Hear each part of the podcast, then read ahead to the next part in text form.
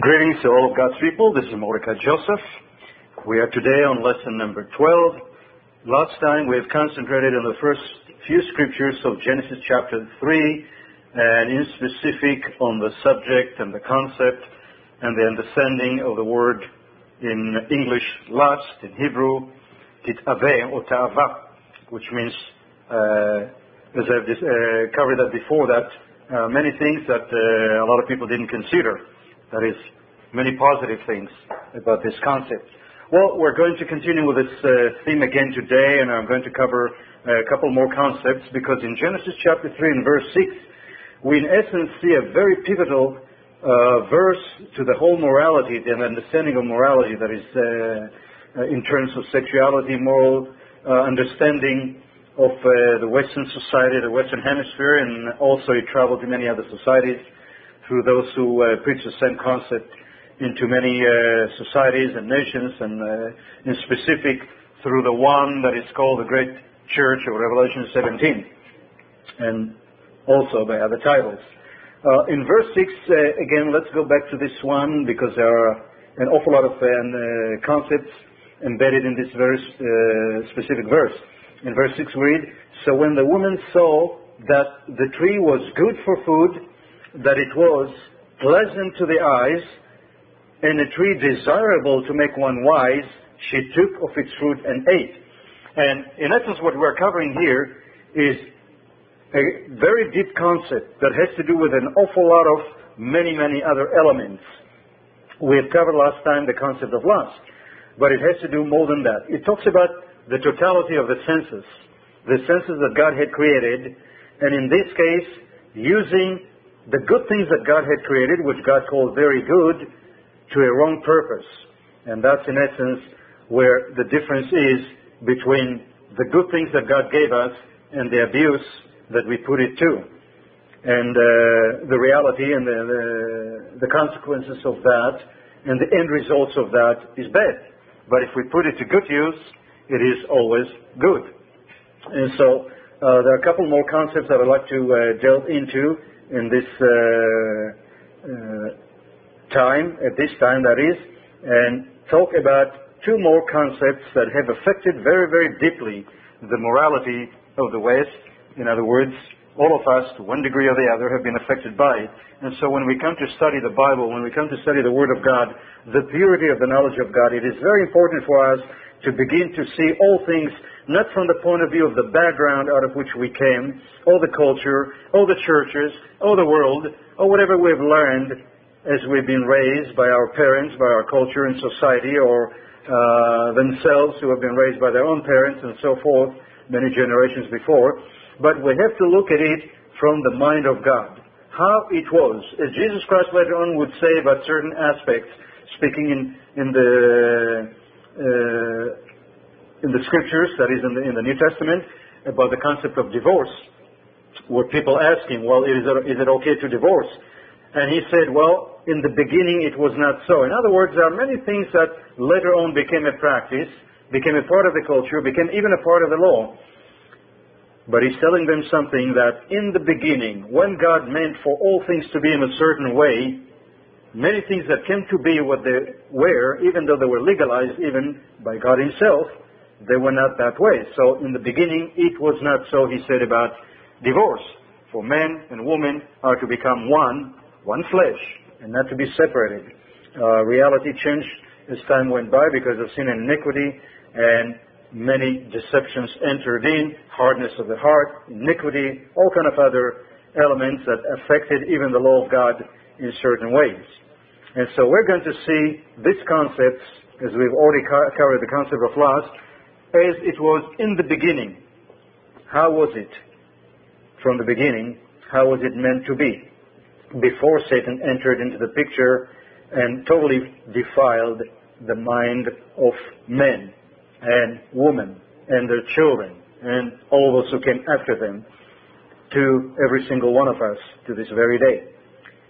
And so we're going to concentrate again, as I said, on verse 6 because there are a few more things that we need to cover before we proceed. Uh, just like someone used to say, let's go back to the tree, or the, to the two trees. And the reality is there is an awful lot that happened in the beginning that affected the rest of history that in essence paved the road for humanity, for the morality, for the nature of man, for the actions of man, for the history of man. And so it's important for us to, so, uh, so uh, that is, to remove the debris, to remove the misconceptions, to remove all those things that came along the way, the death, and to see it from the point of view of the beginning. How was it when God created it, and how was it meant to be? And so we're back to the verse that deals with many aspects of uh, what humanity became, what affected humanity, what led humanity into sin, what in essence destroyed humanity in many ways and corrupted humanity and demented many and created an awful lot of sufferings and afflictions that many of us are afflicted with to this very day. And so we read in verse 6, and I'll repeat it again, then I'll go through the Hebrew to give you a better understanding of it. So when the woman saw, so you see the sense of sight, the tree that it was good for food. There you're talking about the sense of taste, and that it was pleasant to the eyes. You're talking about, again uh, not only at the sight in terms of looking at it, but the the message that is transmitted by the brain that it is pleasant. And of course, the word there is not pleasant, but as I go through the Hebrew, you'll see a little bit better of this understanding. And a tree desirable, again, uh, you're talking about the senses that affect our mentality and our actions.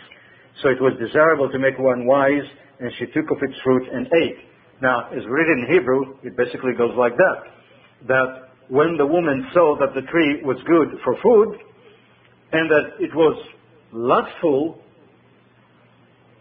you see, lustful to the eyes, while in English it says pleasant to the eyes, which does not convey the real meaning of it, so it is lustful, and last time we've covered thoroughly the concept of lust, so you would know exactly what it means, as it was in the beginning, not what it became later on, by minds of people who did not have proper understanding, and by that time they were already very thoroughly corrupted from the purity of the truth.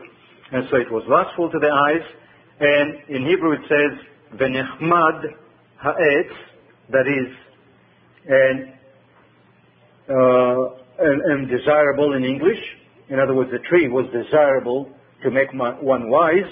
The word in Hebrew for desirable is nechmad, and this is uh, one concept that I'll go through today, because nechmad is a noun that comes from the verb covet. In other words, you would say it was coveted to make one wise, not desirable to make one, one wise, because desirable does not convey the meaning of these uh, specific words, and nouns, and verbs. In other words, you're losing an awful lot of the purity of the knowledge if you're going to misconceptions. And desirable is a misconception, and pleasant is a misconception, because pleasant in English is not the right translation. It was lustful. And desirable in English, it's not the correct translation. It is coveted to make one wise. In other words, she coveted that. But you see, we have to understand what does covet mean from the mind of God. In other words, how was it meant to be in the beginning? What was the original understanding, which it still is in the society that uses the very language that you're reading the Bible in the original, that is in Hebrew. And to this very day, uh, those concepts have not changed at all in the Hebrew uh, uh, speaking world. Uh, it has changed uh, in, in other cultures, in other societies, in other languages. And then she took of that tree and she ate of it, and of course she gave to her husband. So let's go again as we did prior uh, to this uh, subject, that is in the last subject, as we talked about last, to the same book that I quoted from before. Uh, by the way, this book has been written about 15 years ago, and uh, it's called Conspiracy Against Sex. And I'm going to quote from this book again, uh, the concept of sensuality, because we're dealing with the senses here, the sense of the sight, the sense of the, of the taste, and the, the sense of, uh, of the eye, and uh, I mean the hearing would not be an issue here, uh, but anyway, we're talking about the senses here, and so we're going to cover in spe- uh, I mean to cover in specific the concept of coveting from the biblical original understanding of it, and also the senses which uh, uh, we are calling, you know, sensuality. But sensuality basically deals with the senses. Now, uh, I'm going to cover the, the biblical uh, understanding of it, what sensuality is all about, what coveting is all about, uh, what lusting, uh, well, that was already covered. So let's begin from this point because we're going to see aspects that we have not understood before properly. And so I'm quoting from this book again. Uh, the Victorian, Victorian era was greatly influenced by the dualistic teachings of the church. And in the Victorian era, the Puritan era, uh, I mean, era, this is when the, the translators of the King James were alive. And so they injected into the translation their own concepts of the time, which was natural for people to do. You basically write from the point of view of your understanding and when you see something in a different language or a different culture, you try to interpret it from your own culture, from your own understanding, from your own linguistic uh, perception. And so basically that's what they've done. And that's why in many cases they went wrong and they did not interpret or they did not translate properly many things. And uh, the theology that they were also influenced by affected the translation also. And so we are reading about the Victorian era, the Puritan era, it was all the same. The Victorian era was greatly influenced by the dualistic teachings of the church. It left its foul impact of prudishness upon Western society to this very day. Wholesome desires were regarded as lustful and animalistic. Everything that could even remotely suggest sexual connotation was regarded as sinful and therefore to be avoided or covered. For example, Queen Victoria, who was known for her extreme prudish behavior ordered that all piano and furniture legs should be covered because their shape su- suggested lustful sex. This was an extreme perversion. Yet it was considered to be the Victor, uh, I mean, to be by the Victorians to be a wholesome sexual attitude and therefore good. Now, the Almighty God who created the glorious beauty of the sunsets, the flowers in the fields, the gorgeous and splendid variations of the four seasons, the dazzling splendor of the birds, fish and earthy treasures, this God never taught so. In other words, his concepts were not Victorians, nor Puritans, nor the church uh, concepts, uh, nor any man's concepts. His ways are not our ways, and His path is not our path, and His thoughts are not our thoughts. So we want to know what is it that He thinks. And so He does not think that way. And that is important for us to realize that. Uh, we'll continue to quote. The God who created the crystal clear, pure water, the innocent, sweet smile of a little child, the marvelous, awesome design and beauty of the human body and sexual organs, this omnipotent and omniscient God of purity, wholesomeness, and beauty, in whom no shred of evil or shame dwells. This God thunders to all of his creation, Woe unto them that call evil good and good evil, that put darkness for light and light for darkness, that put bitter for sweet and sweet for bitter. That's from Isaiah 5:20. We quoted that earlier in the last uh, tape. Now, let's examine three major examples which illustrate the reality of this tragic statement of your Maker in Isaiah 5:20 and its devastating results on Western society. And again, we continue to quote from this uh, this book. Uh, three major taboos in the Christian West shaping, forming, molding, and governing the morality, life, and thoughts of the religious Western society are lust, covetousness, and sensuality. The Christian West has been hopelessly struggling with these three moral no-nos, often with bitter failure, frustration, mental anguish on one hand, and the attitude of, quote, who cares, so let's do it since it feels good, unquote, on the other. How did the West reach such a pathetic state of affairs? How was it victimized into such a tragedy? Many of the early Catholic fathers strayed into this darkened tunnel and journey of torment and mental anguish when they injected into their newly found religion their former warped concepts on human sexuality and morality of pagan origin. Their pre-Christian lives were woven with, the, with loose sexual immorality and strains of guilt. Their new path was haunted by the desires to experience the former active, quote-unquote, dainties of sexual immorality. Hence, their understanding of the pure biblical teachings on sexual morality left much to be desired. Consequently, as a result of the new tormented struggle to what they perceived to be the love of the flesh, they went about producing their own brand of warped mixture of morality. The sorry result of such misguided quote-unquote new morality has produced the devastating results with fiery sour grapes of wrath. It has earned Europe in the Middle Ages, as previously mentioned, the dubious title of quote-unquote vast insane asylum. And that's in essence uh, what, uh, when you read history about the period of uh, Middle Ages, that's what Europe became because of all the perversions that affected so many, that haunted so many, that defiled and perverted and warped so many. In essence, that's what it did to the society. So that the historians who looked into that era and wrote about it, that's basically what they call that era. A Europe of vast insane asylum.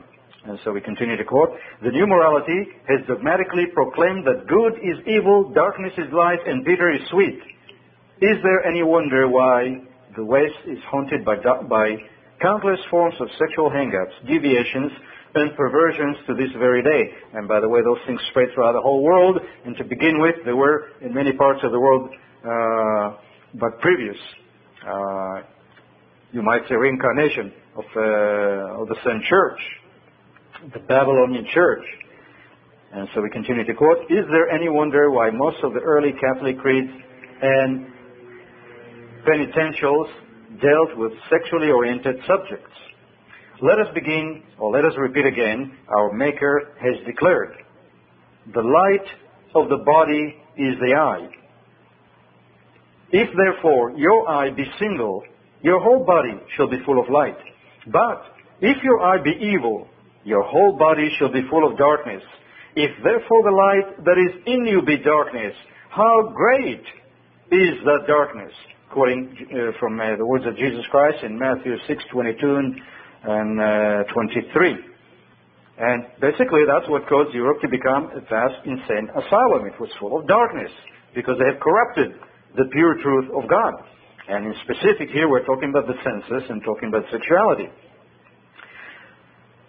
Through the Apostle Paul, we continue to quote, Our Maker has stated, Unto the pure all things are pure, but unto them that are defiled and unbelieving nothing is pure, but even their mind and conscience is defiled. Quoting from Titus 1:15. These two statements reflected the minds, consciences, and attitudes of the early Catholic fathers and their followers. Let's examine now more specifically the Catholic fathers' attitude towards some of the major taboos of the Christian morality of the West. And so last time we covered the concept of lust. And this time we're going to continue with the concept of, in general, sensus or sensuality and the term uh, to covet.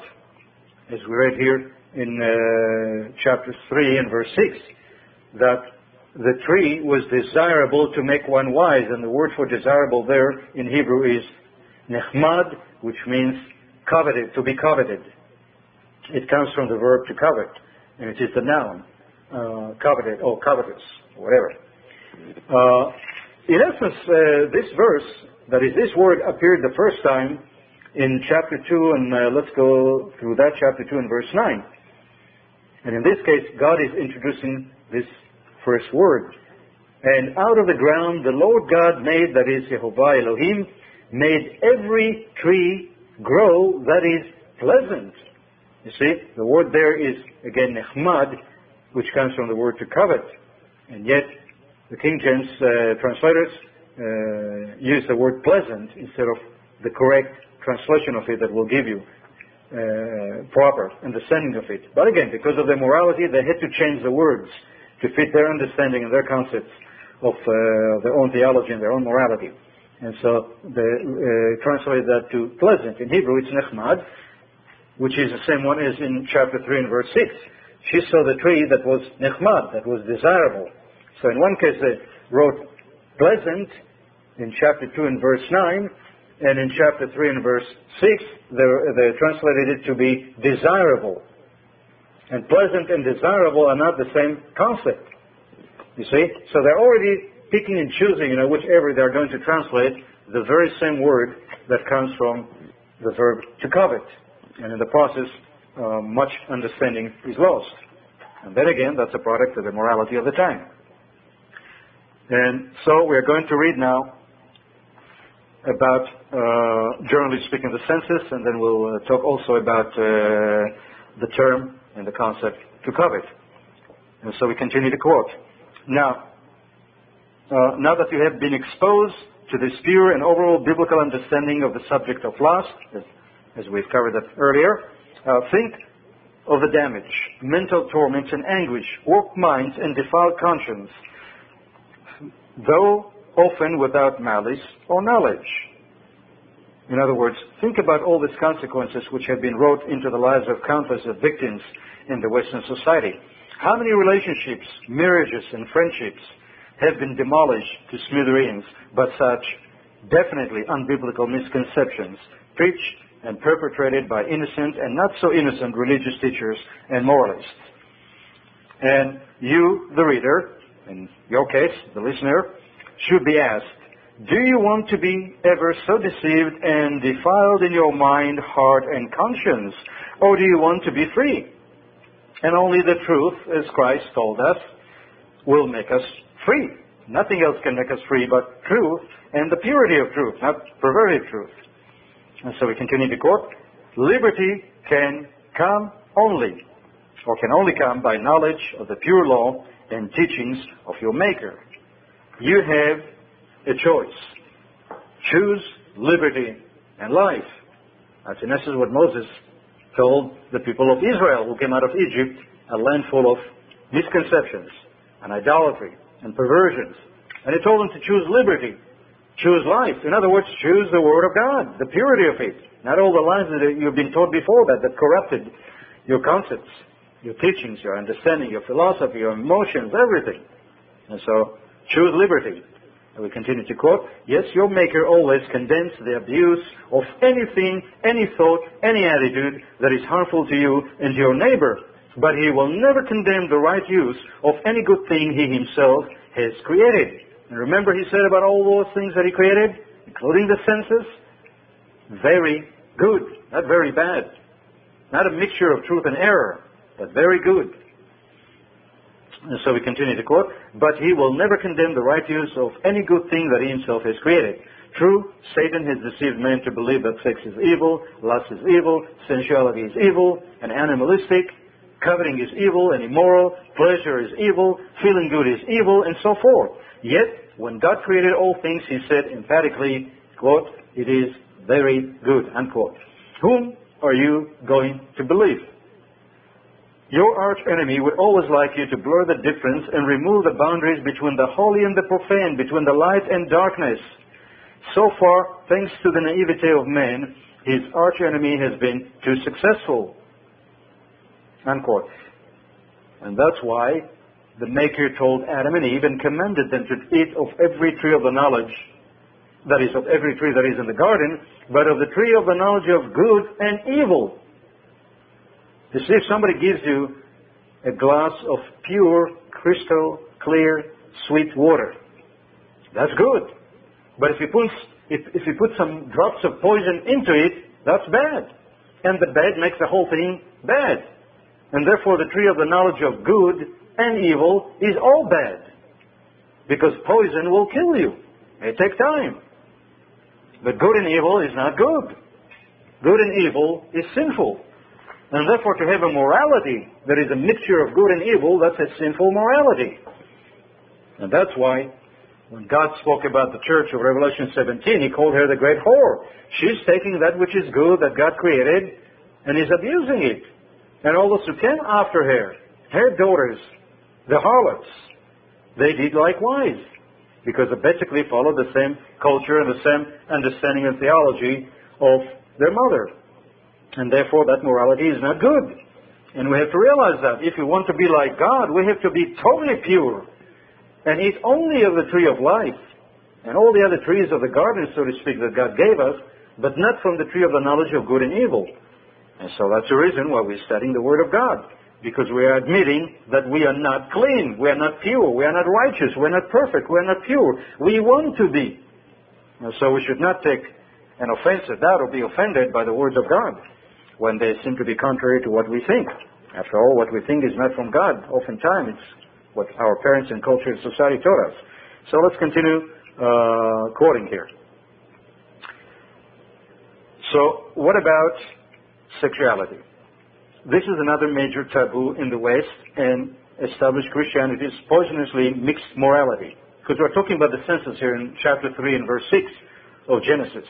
And so it's important for us to understand it from God's point of view, and this is a perfect time to introduce this subject.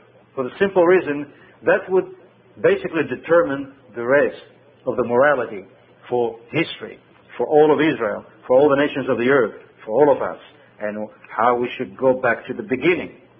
Where in the beginning it was not so, it became later on, and we want to know what is the pure Word of God.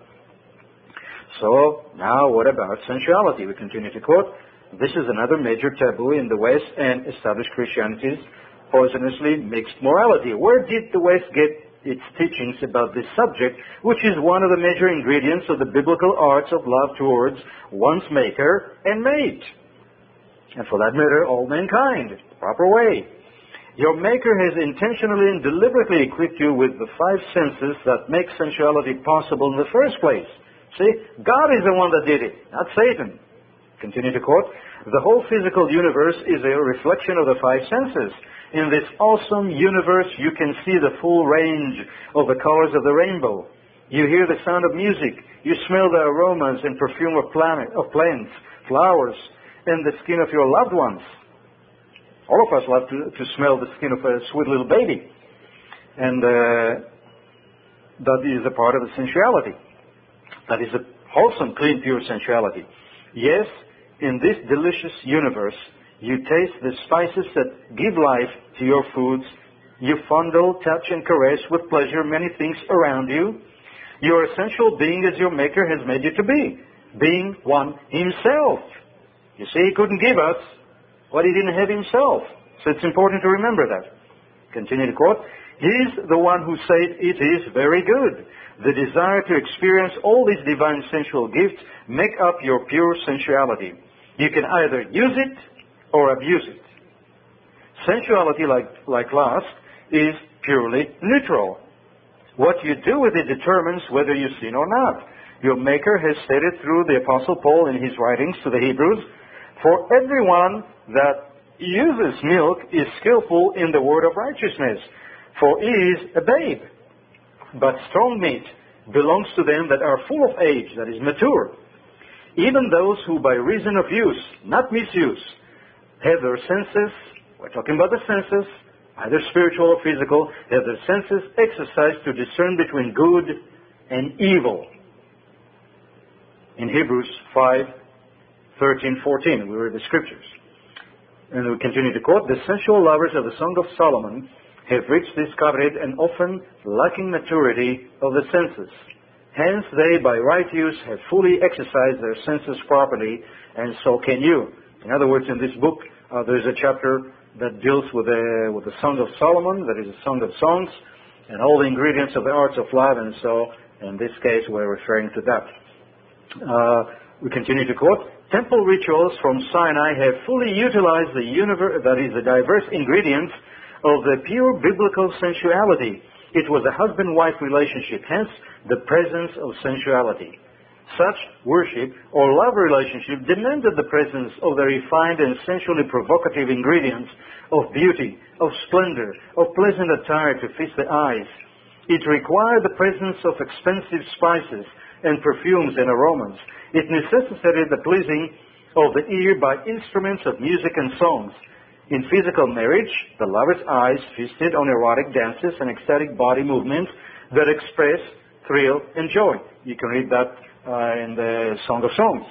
And basically, when you read the book, uh, unquote, from, this is not a part of the book, uh, when you read uh, in Exodus, when God gave Moses a description of the tabernacle and all the elements that are there, and then you read more about it in the book of Leviticus in terms of all the sacrifices and all the elements that should have been there, the sacrifice, the fine flour, the honey, uh, many of those things uh, that all basically tell you about the, the fulfillment and the necessary elements for the arts of love which involve the totality of the five senses.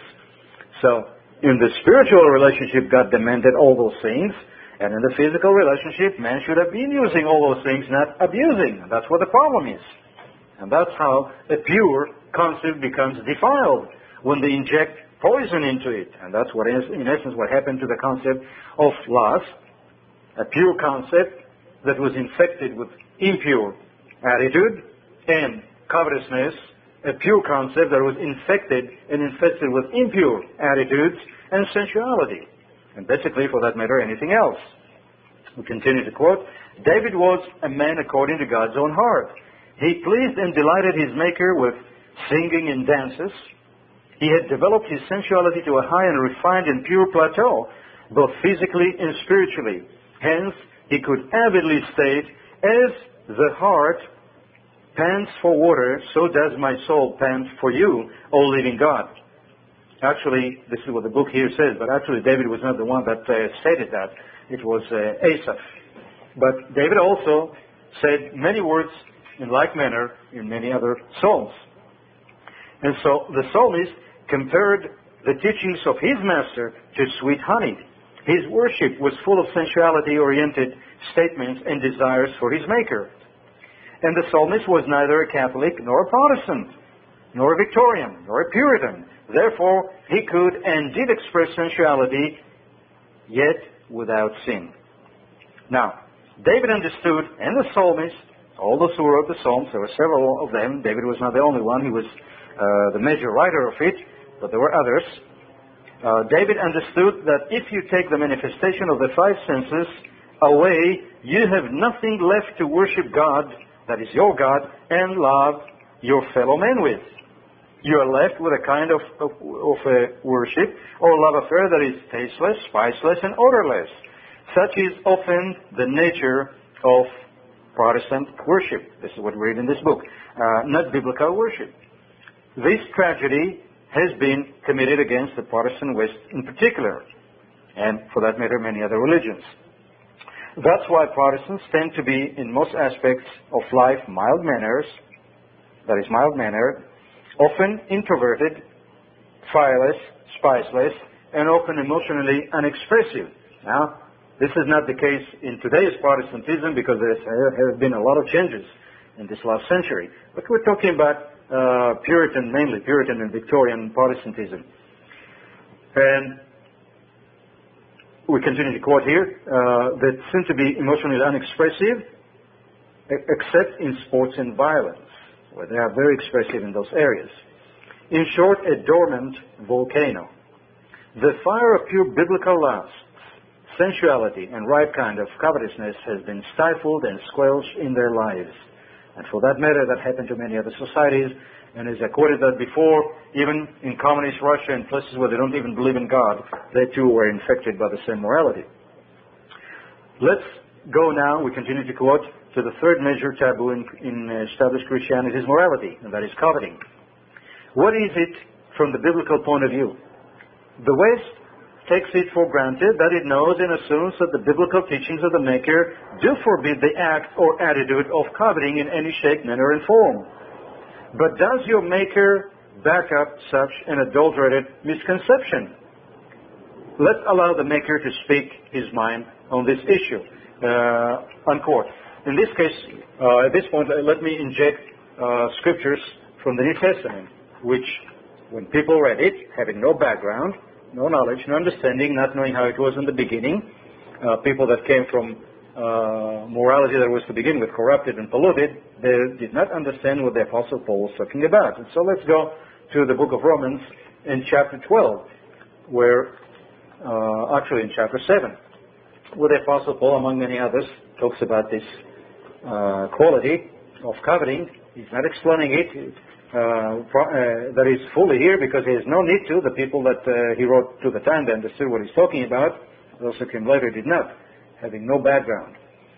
And he says here in verse 6 of chapter 7, speaking about the law, that is speaking about the Torah, that is speaking about the Word of God. Now he's not speaking about Christian ethics and Christian morality and Christian uh, attitudes and, uh, and uh, principles and doctrine and all those things. all, all those uh, concepts came later on by religion that wanted to separate itself from the genuine, true religion of God and the Church of God. And so he says here, but now we have, in verse 6, we have been delivered from the law. That is, we have been delivered from the penalty of the law, not from the law itself. Having died to what we were held by, so that we should serve in the newness of the Spirit and not in the oldness of the letter. And the Spirit is even much more binding than the letter. It is much more demanding, not the opposite. In verse 7, what shall we say then? Is the law sin? Why is he even posing this question? Because he knew what, what is on the mind of man. He knew what is on the mind of the people that he was talking to, which in most cases were non-Jews. In other words, the other nations that didn't have much uh, uh, affection for the law of God, for the Torah of God. And so he's warning them in essence, and he's warning the next 2,000 years who are going to read this, because he knew what was going to happen. He says, Is the law sin? Certainly not. On the contrary, I would not have known seen except through the law, through the Torah, through the Word of God, through the law of Moses. This is where the law has been uh, expounded by God Himself, given word for word to Moses. That's why it's called the law of Moses. It's not because Moses invented it, but because Moses was the lawgiver. Whatever God told him, he said it again, repeated it again, faithfully to Israel, word for word. And so, through the law, the knowledge of sin comes. If there is no law, the law is done away with, how would you know what is sin? And if you don't have the pure understanding of the concepts that have to do with the senses, the sexuality, that with immorality or morality or anything else, if you do not have the pure understanding from the law itself, how would you know whether you are right or wrong? How would you know whether you are right uh, partially and uh, then wrong on the other side? In other words, you're going to be mixed up. You're going to be eating from the tree of the knowledge of good and evil. And so without the, the law, there is no knowledge of sin. And without the law, as we're going through it now, there is no proper understanding of anything. Be it lust, be it covetousness, be it sensuality, be it anything that God taught us. So it's important for us to develop a, a, a proper knowledge and understanding and desire and a pure mind toward the law of God. I know there are many who have no, uh, not much affection for it. They're very resentful when you talk to them about the law of God. That's because they don't even know what it is. They don't have a proper understanding of it, or they have a mixture of truth and error in their understanding of it. And so he says, For I would not have known covetousness. You see, the very word that we are just reading here in Genesis 3 1, 3 6, and previously introduced by God in Genesis 2 and verse 9. How? For I would not have known covetousness unless the law has said, you shall not covet. So people read it and say, aha, coveting is wrong. When you don't have a proper background of what he's talking about, it's very easy to come to this wrong conclusion. But when you have the proper understanding, he's not talking about the right use of it, he's talking about the abuse of it. And to begin with, the law doesn't say you shall not covet. The law says you shall not covet your neighbor's wife. You see? If you just say you shall not covet, then you can be misled by that. But the law says you shall not covet your neighbor's wife, your neighbor's property. In other words, don't covet anything that is not yours. But the law didn't say, don't covet, period. You see? That becomes a perversion of the law. And Satan is very clever in those kind of matters. That's how counterfeit comes about. And so he continues, but sin taking opportunity by the commandment produced in me, you see, he's talking about sin. Sin within covetousness, not righteousness. But sin taking opportunity by the commandment produced in me all manner of evil desire, you see? Evil desire determines whether coveting is right or wrong. But if it is righteous desire, it is not wrong. Covetousness is not wrong. To covet is not wrong. But evil desire will make it wrong sin, that is transgression of the law, will make it wrong. For apart from the law, sin was dead. In other words, without the understanding of the law, you do many things and you think many things and you feel many things and you think you're doing okay until the knowledge of the law comes and he begins to realize, no, I'm not okay. I wasn't thinking right. I wasn't feeling right. I thought I was. And that's what he's talking about. In other words, he said, without a background of the law of God, you just don't know what is right and what is wrong. And many people have very little background of the law. They don't understand what it means. Many have been taught from the beginning of life, for centuries, the law is bad. Well, how are you ever going to know the purity of truth, of what is right or what is wrong, if that's the attitude that you have? Obviously, you can't if you want to be a servant of God. If you want to be a part of the mind of God, of the nature of God, of the character of God, and ultimately of the kingdom of God, of the family of God forever. You have to think like Him, because our thoughts, and we have to admit it, our thoughts are not His. Our ways are not His. We've been taught by another spirit, and we're coming out of it, and we have not totally come out of it yet.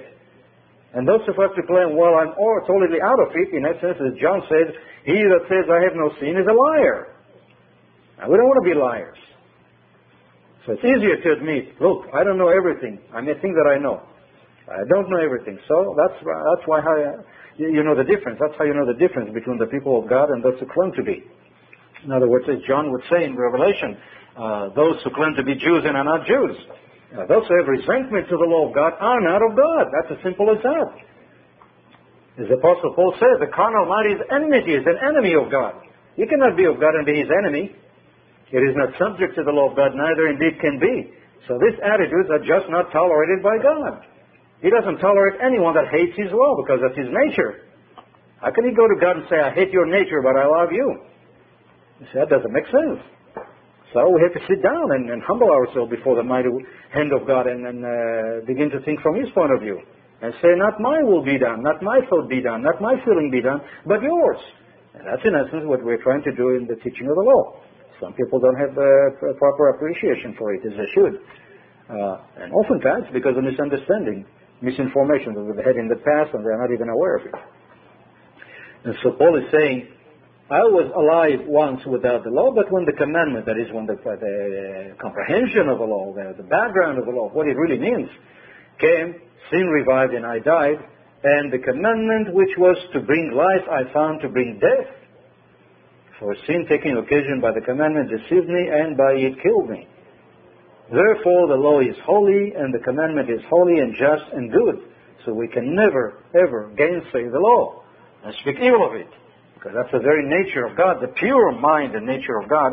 And that's in essence what we are doing here. We're trying to uncover what is the purity of the nature of God from the mind of God, the way He produced it and introduced it and, uh, and taught it from the beginning. And that's the reason why we are going so very thoroughly through these concepts, because we've been deceived. And God commanded us to come out of Babylon, come out of Egypt, come out of whatever concept or philosophy or teaching or idea that we received before God opened our eyes and brought us to Him to be His disciples. And so that's why Christ told us, if you love me, keep my commandments, keep my law. You cannot keep it if you hate it. That's as simple as that. And so we're going to continue now quoting from uh, the book. Uh, uh, first, let's ask, uh, let's ask, ask uh, what does the word covet mean? In the Hebrew dictionary, we find the following meaning that cover the diverse forms of the verb and noun covet. Now we're reading from the Hebrew dictionary, and the reason is because if you go to the dictionaries of other nations, of other peoples who have their concepts, their theology, their ideas, you're not going to get always the proper uh, understanding of it. But we're talking about people who were neither Catholics nor Protestants nor a part of that uh, uh, morality, and therefore, uh, having the perfect knowledge of the language, they basically explain it for what it is. And so, reading from the Hebrew dictionary, the concept of the verb and noun covet, and it means to desire lust for, and by now you know what uh, the full meaning of the, word lust is. Uh, it means be carnally excited. That means physically excited. Little babies, you know, you give them a little uh, little toy or whatever it may be, they're carnally excited, physically excited. That's all they can do. Uh, there is nothing wrong with that. Uh, uh, it means pleasant. It means charming. It means beloved. It means lovely. By the way, the, the prophet uh, of Islam, Muhammad, uh, comes from the word uh, hamad, which means to covet. You see? But to covet means also beloved. It doesn't mean all, only the bad things. You see? So his name is covetous. But not covetous in the wrong sense. You see? That's, that's Muhammad. And uh, you have to think about it from that point of view. It means lovely, delightful, desirable, and that's why in English sometimes they, they translated the, the word for pleasant, other times desirable, but never would they put the correct word itself because they knew what the concept meant for their culture. You see? And that's deception. Not to tell you exactly what came out of the mind of God, but to translate it in their own concepts. That is giving you only partial truth, but not all of it. And so that's why they put sometimes pleasant, sometimes desirable instead of the real one. So it means beloved, lovely, delightful, desirable, precious, pretty, grateful, cute, darling, dainty, delectable, and also greed, avarice, grasping, envious. Now you see the difference. Much good, some evil. You see? In other words, uh, the law will determine whether what you do with this concept is good or bad. You cannot claim it all bad. To this point, we're going to stop and uh, we're going to continue with next lesson, that is lesson uh, chapter 13, with the same subject. And this is again Mordecai Joseph saying greetings to all of God's people. The preceding message was taken from the worldwide website at address www.biblestudy.org.